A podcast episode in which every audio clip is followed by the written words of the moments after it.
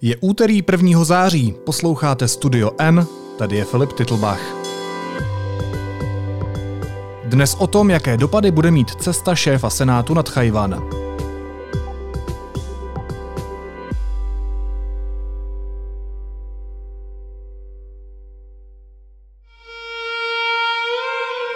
Já jsem Tajvanec. Uoš Thai Wan Žen. Pondělí ve 12 hodin dorazil do Černínského paláce čínský velvyslanec Chang Tianmin. Na půlhodinové schůzce si od náměstka Martina Tlapy vyslechl, že Česká republika nesouhlasí s tím, jak se čínský ministr zahraničí Wang Yi vyjádřil na adresu předsedy Senátu Miloše Vystrčila. Ten je na oficiální návštěvě Tchajvanu. Ostrov v Jihočínském moři považuje Čína za svou provincii, nad kterou pouze dočasně ztratila vliv. Jak vypadala schůzka na ministerstvu zahraničí a jaký dopad bude mít vystrčilovat chajvanská cesta, to probereme s reportéry Lukášem Prchalem a Jakubem Zelenkou. Ahoj. Čau. Čau Filipe.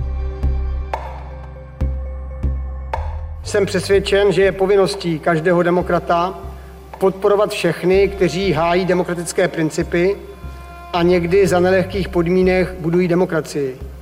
Jsem proto velmi rád, že jsme v rámci naší senátní parlamentní diplomacie mohli za vámi přijet, abychom si navzájem vyměnili zkušenosti, podpořili se a rozšířili vzájemnou spolupráci. Budu citovat. Přimějeme ho zaplatit vysokou cenu za jeho krátkozraké chování a politický oportunismus, prohlásil čínský ministr zahraničí a dodal, že spochybňování zásady jedné Číny znamená znepřátelici miliardu a 400 milionů Číňanů. A taky řekl, že čínská vláda a lid nebudou tolerovat takovou otevřenou provokaci předsedy Českého senátu. To si ale česká strana nenechala líbit. Lukáši, jak probíhala schůzka s čínským velvyslancem v Černínském paláci? Tak podle mých informací probíhala v klidu. Čínský velvyslanec si vyslechl stanovisko české strany, eh, které bylo velmi odmítavé vůči tomu, co Číňané prohlásili na adresu předsedy Českého senátu. Proč si ministr Petříček pozval čínského velvyslance, když s ním potom následně nemluvil přímo on? Tak eh, tohle je jeden z diplomatických eh, kroků, jak vlastně vyjádřit eh, určitou nespokojenost, řekněme. Ministr si předvolal čínského velvyslance, nicméně s ním mluvil následně jeho náměstek, čímž vlastně v diplomaci se dává najevo, že tohle není návštěva, kdy bychom vás chtěli s nějakou pompou přijímat. Tohle má být trošku pro vás ponížení. My vám chceme říct, že to, co děláte, se nám vůbec nelíbí a my s tím nesouhlasíme. To je vlastně, aniž bychom jsme to řekli přímo, nějaká zpráva té druhé straně, v tomhle případě Číňanům.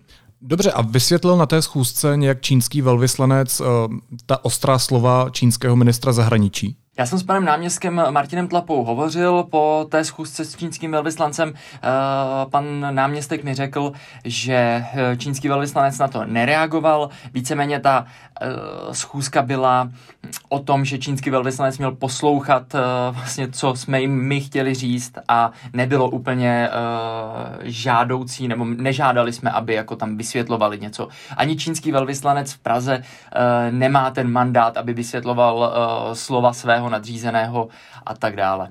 Takže vlastně přišel si, řekněme, tak trošku pro výprask, Uh, na ministerstvu zahraničí mu umili hlavu a on poté uh, se vrátil na čínské velvyslanectví a to, co mu bylo předáno, uh, odeslal do Pekingu, kde se na to určitě jistě rádi podívají. Laicky řečeno přišel na kobereček, my jsme mu řekli, co nám vadí a zase odešel. Přesně tak. Jakube, jak silná jsou ta vyjádření čínského ministra zahraničí? Ono to totiž nezní jako úplně diplomatický jazyk. Tak jak si to překládáš a co to může znamenat v praxi? I vlastně na čínské poměry je to poměrně ostré vyjádření. Pokud je Čína na něco opravdu citlivá, tak to na svou jakoby územní celistvost. Ona Tajvan považuje za své území, za provinci, nad kterou ztratila momentálně kontrolu, ačkoliv tu kontrolu nikdy neměla. A je to také zároveň stát, který má autonomní vládu, jiný systém a reprezentuje kolikrát ty hodnoty, které jsou v úplném opaku, než které vidíme třeba v Pekingu, třeba demokracii nebo svobodu, uh, svobodu slova, pak tam máme třeba dodržování lidských práv a svobod, zatímco Peking třeba má na své straně ty koncentráky ujgurské.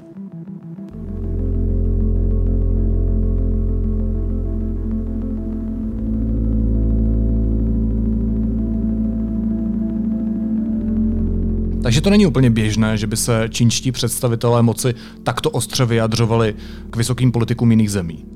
V tomto případě vlastně se ta ostrá reakce dala očekávat, protože Takováhle cesta tak vysoce postaveného ústavního činitele z nějaké demokratické země, zvlášť ještě ze západní Evropy, není vůbec běžná a vlastně to je vidět i na reakci Tajvanu, která to vítá s velkou pompou a je to pro ní jakýsi jeden z historických okamžiků, protože tím navazuje partnerství a dodává to té vládě i celé zemi legitimitu. Jen pro připomenutí, my Tajvan neuznáváme oficiálně jako nezávislý stát. Jenom taková drobnost, asi nejsme západní Evropa, ale střední Evropa. Já jsem ale chtěl říct něco jiného, uh, že tenhle ten jazyk, i přesto, že se ta reakce samozřejmě dala očekávat, tak tenhle ten jazyk není pro diplomaci vůbec uh, normální. Ta, tohleto, takhle se v diplomacii nemluví. I uh, ostrá odsuzující vyjádření, uh, kroky s nimiž nějaká uh, země nesouhlasí, se dají říct úplně jiným diplomatickým jazykem. Uh, tohleto je něco, co už je krajně za hranou. Je, už se, takhle se v diplomacii prostě nikdy nemluví. Jenom jsem chtěl ještě dodat, že tenhle ten jazyk Čína začala používat, je to několik měsíců zpátky, myslím, že jsme to psali my a potom to psala ještě kolegyně Majda Slezáková, Uh, právě o tom, že Čína začala být velmi asertivní, velmi ostrá, agresivní při prosazování svých zájmů a při prosazování nějakých svých názorů do uh, celého světa.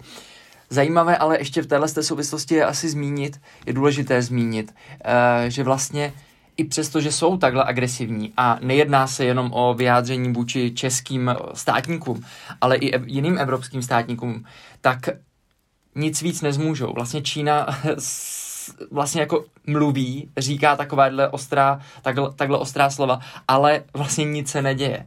Uh, jsou to taková jako uh, sice hlasité štěkání, ale vlastně nikdy nekousnou.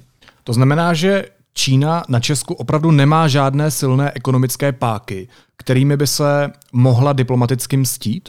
Um, tak eh, samozřejmě existují velké podniky, které mají uh, české kořeny, nebo firmy, které mají české kořeny a podnikají v Číně. Uh, když se koukneme třeba u PPFky, tak ty jsou závislí na uh, nějaké bankovní licenci. A to může vlastně lusknutím prstu ta vláda nějakým způsobem smáznout a PPFK i s kreditem v Číně pak skončí. Pak tu máme Škodovku, která vlastně také vyjadřovala velkou nelibost k tomu, že šéf Senátu jede na Tajvan a že by je to mohlo poškodit. Jen pro připomenutí Škodovka prodává každé třetí auto v Číně, takže asi si každý dokáže spočítat, že to je extrémně důležitý trh a to tam může být jako sankcionována, no právě za to. Uh, takže uh, je takovým trošku zvykem, že v posledních letech se spíš Škodovka tváří jako německá firma, protože patří jako do holdingu Volkswagen, že jo, a snaží se vlastně uh, trošku vyhnout těm otřesům, který může způsobovat ta česká politika. Jinak, co se týče investic tady v Čechách, um, tak ty jsou skutečně jakoby mizivé z Číny. Uh, máme tady uh, měli jsme tady velkou expanzi cevců, který eh, nějakým způsobem vlastně krachnul, tak to převzal polostátní konglomerát eh, Citigroup, takže tady máme jako slávy, máme tu nějaké ocelárny, máme tu pivo, jo, ale nic eh, z toho není vlastně klíčové pro český průmysl. Asi by nás to třeba nějakým způsobem bolelo, lidi by přišli o ten skvělý fotbal, který teďka Slávě jako fakt hraje asi docela dobře, ačkoliv nejsem úplně jako třeba fanda tohoto sportu, ale zaznamenal jsem i já jisté úspěchy.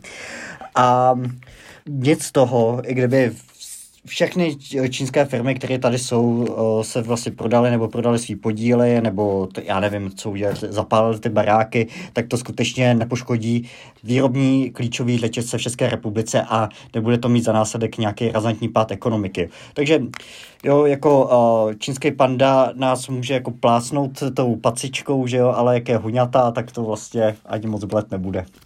Děkuji za pěknou metaforu. Tak k čínský pandě se vyjadřovat nebudu, k fotbalu už vůbec ne, protože tomu už tuplem nerozumím, ale Jakube, my jsme bez pochyby tou cestou nad Chajvan Čínu naštvali. To jsem pochopil i já a myslím, že to je z těch slov čínského ministra zahraničí víc než zjevné.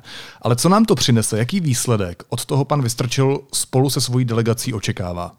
Já bych chtěl ještě dodat, Filipe, že vlastně uh, Vystrčil tu Čínu nemohl naštvat uh, o, o to víc, než je naštval teďka, jo, protože on už by jí snad jako při té cestě musel lidi bombardovat, aby to bylo horší. Jo, to, skutečně on překročil všechny jako zvyklosti a no-go zóny pro čínskou diplomaci a... Už no, dávno předtím, než na tu cestu už, vyrazil. Už dávno, takže... jo, jako, takže jo, prostě Čína, Čína ho asi nebude mít ráda a kdyby měl TikTok, tak mu tam nedá to srdíčko. Jo, jinak co se týče, ty se ptal, co přinese ta cesta, no, tak v první řadě uh, vygenerovala celkem silné opoziční politiky, Uh, otázka je, jestli tuhle cestu nějakým způsobem promění. Pak uh, to může navázat nějaké spojenství s různýma českýma a tajvanskýma firmama, podepsal se memorandum o porozumění a další smlouvy. Na ten faktický výsledek se budeme muset jednoduše počkat. Uh, to, co ale uvidíme hned, nebo to, čeho jsme svědkem, je, že uh, navazujeme pevné uh, politické vztahy mezi třeba českou opozicí a právě tajvanskou oficiální vládou.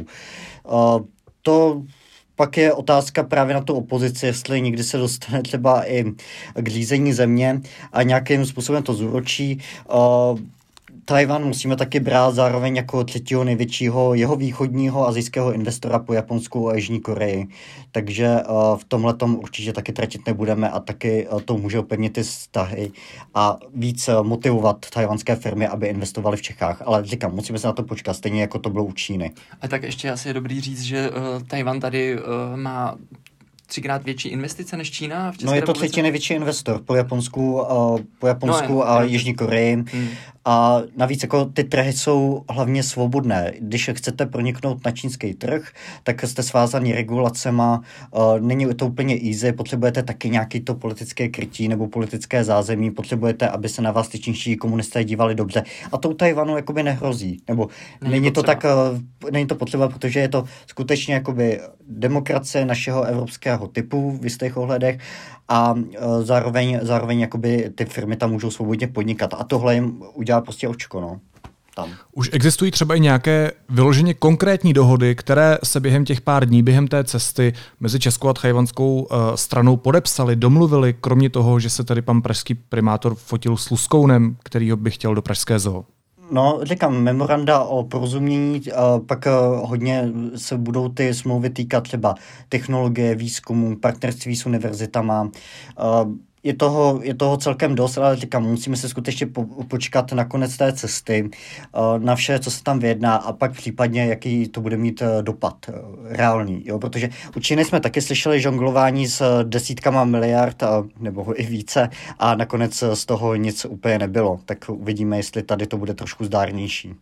Lukáši, ty jsi psal i s českým ministrem zahraničí Tomášem Petříčkem. Jaké on očekává reakce Pekingu? Kromě toho tedy, že eh, podle Jakuba nedostaneme srdíčko na TikToku.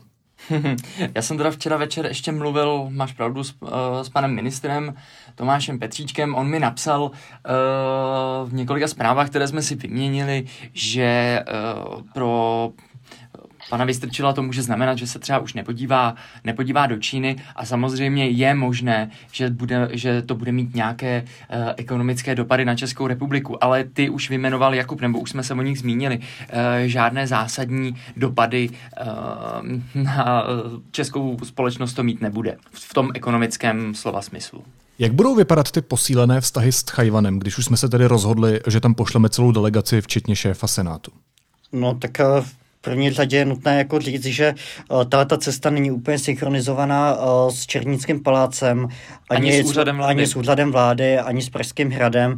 Vlastně trochu tam jdou na vlastní triko. Samozřejmě je to obrovsky symbolické, reprezentuje to nějaké hodnoty, uh, ke kterým se tito politici hlásí, ale praktický dopad jako na českou diplomaci to nejspíš skutečně mít nebude, protože uh, Černínský palác a úřad vlády dělají eh, prostě diplomaci a dělají zahraniční politiku a ty od toho dávají trochu ruce pryč nebo se snaží být této otázce tak nějak eh, v tuto chvíli neviditelní. Neřekl bych ani úplně neviditelní, ale oni prostě říkají, uh, my jsme tuto cestu nedoporučovali, nicméně předsedovi Vystrčilovi jsme ji zakázat nemohli. On se jako předseda Senátu rozhoduje samostatně a může si vlastně ve své podstatě dělat, co chce. Že se to nelíbí oficiální ministerstvu zahraničí a úřadu vlády, to už je věc trochu jiná. Jakoby ještě jedna věc, ty si ve svojí glose napsal, že nikdo z politiků neudělal pro česko-tchajvanské přátelství tolik jako prezident Miloš Zeman. Jak to myslíš? No, podívejme se vlastně na všechna vyjádření uh, pana prezidenta i to, jak působí na českou společnost. On vlastně na tématu, který je hodně abstraktní pro českého voliče, jako je Tajván, udělal téma číslo jedna. Uh, on vlastně donutil ty politiky, aby nemohli couvnout z té cesty, protože kdyby to udělali, tak by na tom politicky tratili. Všechny aktivity Pražského hradu i prezidenta Miloše Zemana, který kolikrát oznamoval sankce za totalitní Čínu a zbudil v lidech dojem, že uh, není prezidentem demokratického suverénního státu, ale pouze mluvčím uh, rudého Pekingu, tak, uh, tak to nemohlo vyústit nic jiného. Ta opozice na tomhle tom našla téma, sjednotila se napříč stranami a na tom eh, Tajvanu ukazuje, že ekonomická diplomacie, která je mimochodem pan prezident velký zastánce, jde dělat i jinak, jde dělat, eh, aniž bychom eh, třeba popřeli naše hodnoty, aniž bychom se klanili státům, které skutečně porušují lidská práva, které mají na svém území koncentráky pro stovky tisíc lidí.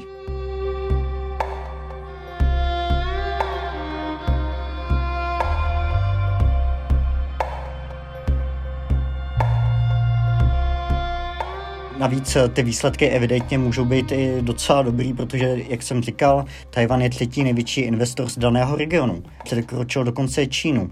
Takže my tady třeba od Tajvanu máme uh, továrnu Foxconn, když to srovnáme s Čínou, tak tady máme Slávě, no, a další věci. A máme tu Žas, no, který, uh, který je mimochodem docela blízko od prezidentovy chaty, což může být náhoda, ale nemusí. To znamená, jinými slovy, že prezident svými kroky jak si sjednotil politickou opozici na tom tématu Tchajvanu. Ano, udělalo pro sjednocení opozice víc než opozice samotná. Uh, on si to možná neuvědomil, nebo třeba je to brilantní šachový hráč a skutečně chtěl, byl těch deset kroků přede, přede všemi a snažil se zlepšit ty vztahy s Tajvanem, protože tušil, že to třeba s tou Čínou dobře nedopadne. Jsou to pouze spekulace. My panu prezidentovi do hlavy nevidíme, každopádně uh, kdyby Hrad nereagoval tak, jak reagoval, kdyby tady nevzniknul žádný výružný diplomatický dokument, který inicioval Hrad, kdyby pan prezident nevyjadřoval uh, stanovisko za totalitní Čínu, nebo kdyby se nestavěl proti českým politikům, uh, nebo třeba nehájel, uh, nehájel technologickou firmu Huawei, protože protože my prostě nevíme proč, tak by ta opozice třeba ani na ten Tajvan neletěla. Jo, jako Kubera, u něho jsme viděli, že ten um, že ta cesta měla čistě obchodní charakter. Tam jako skutečně uh, to nemělo žádný přízvisko let svobody, což se stalo z toho tečka. Uh, do toho všeho donutila pana Vystrčila právě ta politika hradu a ta retorika toho hradu a ty neustálé útoky i na samotnou památku pana Jaroslava Kubery. Oni ho vlastně jako ve své podstatě vmanévrovali do toho, že na tu cestu musí jet, protože pokud by, to, pokud by na ní nevyrazil, tak by ukázal slabost, že se vlastně podvoluje k tomu, co tomu prezidentovi, tomu, uh, jak on si myslí, že se máme, uh, jak se máme chovat. Jak si správně řekl, Jakube, tak my panu prezidentovi do hlavy nevidíme, naštěstí, ale můžeme sledovat, jak se v posledních letech vyvíjel vztah hradu k totalitnímu Pekingu, protože on se dost mění. Uh, ten vztah uh, vlastně pokud se koukneme jako na česko-čínský vztahy, tak eh, skutečně ty se začaly nějakým způsobem rozehřívat už eh, před nástupem pana prezidenta Miloše Zemana. Eh, takovým průkopníkem byl Petr Nečas a poté, co se uzavřela cesta do Ruska kvůli anektování Krymu, se poradci prezidenta i Pražský hrad, co se týče investic a další expanze z přátelných firm, obrátil právě na tu Čínu. A do té Číny investoval nemalé, uh, nemalé úsilí. Uh, pan prezident tam létal mnohem častěji než třeba na západ. Uh, když v té Číně byl, myslím, teďka šestkrát, teďka možná poletí dokonce po sedmé, když to vyjde, když to vyjde a když se mu ruka zahojí. A to prostě není úplně reciproční a ty, ty lidi to jako nedokázali pochopit, oni nedokázali vysvětlit, proč to dělají, zvlášť když jako to obhajovali tou ekonomickou diplomací a těma miliardama, které nakonec nepřišly. A musíme si připomenout ty výrok pana prezidenta, který jasně říká, že je sám zklamaný z těch investic, ale přesto uh, ty investice, které tady zůstaly, tak ty chrání, co se dá uh, a snaží se Čínu i lidi, kteří tam podnikají nějakým způsobem hájit. Vlastně kolikrát už ani jako nevíme proč. Možná ještě poslední věc. Jako ruku na srdce, Tchajvan není pro Českou zase tak zásadní určující téma. Do téhle doby to bylo spíš okrajové zahraniční téma. Tak když to schrneme, co podle vás celý tenhle příběh ukazuje?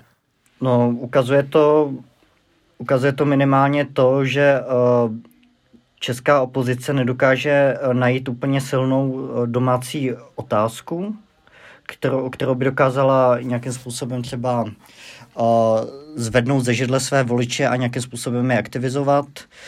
U toho Tajvanu se to povedlo, protože to stojí částečně i v opozici vůči politice Miloše Zemana. Jinak Tajvan samozřejmě eh, je země, do které se Čech dokáže nějakým způsobem stotožnit. Eh, je to maličká, maličký ostrov, který je poblíž velkého giganta. Eh, který, který se ho snaží po, povládat, že jo? Který se ho snaží nějakým způsobem napadnout, který tam uplatňuje svůj vliv a který nereprezentuje ty svobodné hodnoty. Člověk si snadno představí prostě invazi v 68. nebo ty snahy o umlčení demokracie. Tajvan taky, podobně jako Česká republika, nabil svobodu před 30 lety, kdy ten tamní totalitní uh, režim, nebo velice, velice nepřátelský režim uh, se zdemokratizoval a Tajvan ukazuje právě tu úspěšnou demokratickou cestu. Takže pokud je člověk demokrat v české politické scéně, tak ten příběh mu musí nějakým způsobem přijít sympatický a dokáže ho jednoduše sdělit. Zatímco příběh, proč máme obchodovat s Čínou, když nevidíme reálné obchodní výsledky, proč máme lézt do zadku čínským komunistům, tak to prostě je nepřenositelný a v účasti veřejnosti to zbuzuje negativní emoce a i negativní reakce, což vidíme teďka. Já bych ještě k tomu jenom řekl, že, uh, jak už jsi říkal, mnoho lidí ani neví, uh, že Tajvan existuje, mnoho lidí ani neví, kde teda potažmo Tajvan uh, leží, ale jestli tahle cesta něco ukázala, takže část politického spektra uh, si váží prostě některých hodnot, které, uh, které jsme se snažili tady v České republice upevnit od 89. roku, ale co taky to ukazuje, tahle ta cesta, že Česká republika stále, a, už mnoho let, není jedno jednotná a není jednotná uh, ani v zahraniční politice, ani v dalších tématech. Tak jednotná v zahraniční politice byla za Zemanovi, teda spíš Rusnokovy vlády, kde je skutečně jako ta uh, Straková akademie a Pražský hrad postupovali jedna ku jedný v zahraniční politice, jinak ta rozdělnost tady vlastně byla vždycky. Mm-hmm.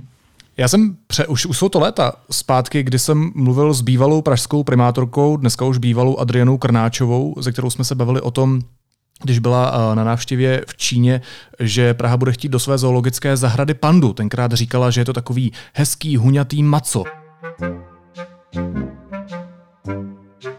To je takové milé, velké, takový jako bíločerný velký maco, jo, který leží, spí a jí bambus. Co znamená maco? Maco je macko, jako uh, medvěd takový. Aha. To je slovenský? To je po slovensky. Jo, takhle. Tak. Maco.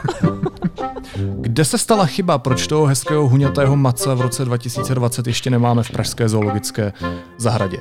Tak v zásadě hodně zjednodušené verzi jde o to, že pan prezident Miloš Zeman, český prezident, by musel uh, čínského protějška o tu pandu požádat, což uh, k čemuž reálně nedošlo.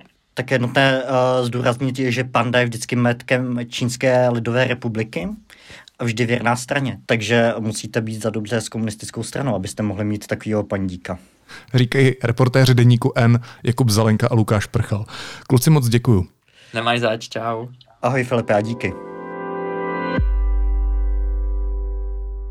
Teď jsou na řadě zprávy, které by vás dneska neměly minout.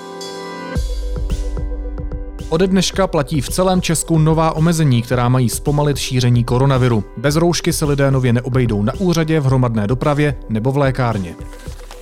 Německý ministr zahraničí Heiko Maas se zastal Česka, kterému Čína kvůli návštěvě Tchajvanu pohrozila. Nátlak do politiky nepatří, Berlín očekává respekt. Zemřel bývalý trenér české hokejové reprezentace Miloš Říha. Bylo mu 61 let. V létě ho začaly trápit zdravotní problémy, kterým nakonec podlehl. V posledních dnech byl v pražské nemocnici IKEM. Spravodajská stanice CNN Prima News mění vedení redakci i koncepci. Od investigativní žurnalistiky se vysílání přesune ke spotřebitelským tématům. Česká biskupská konference se nestotožňuje s vyjádřením Hany Lipovské ohledně postojů k Evropské unii pro týdeník Hrot. Ekonomka přitom byla zvolena za biskupskou konferenci do Rady České televize. A ministr zdravotnictví Adam Vojtěch vyjádřil naději, že si novou aplikaci e-rouška 2.0 stáhnou miliony lidí. Předchozí verzi programu si stáhlo zhruba 250 tisíc uživatelů.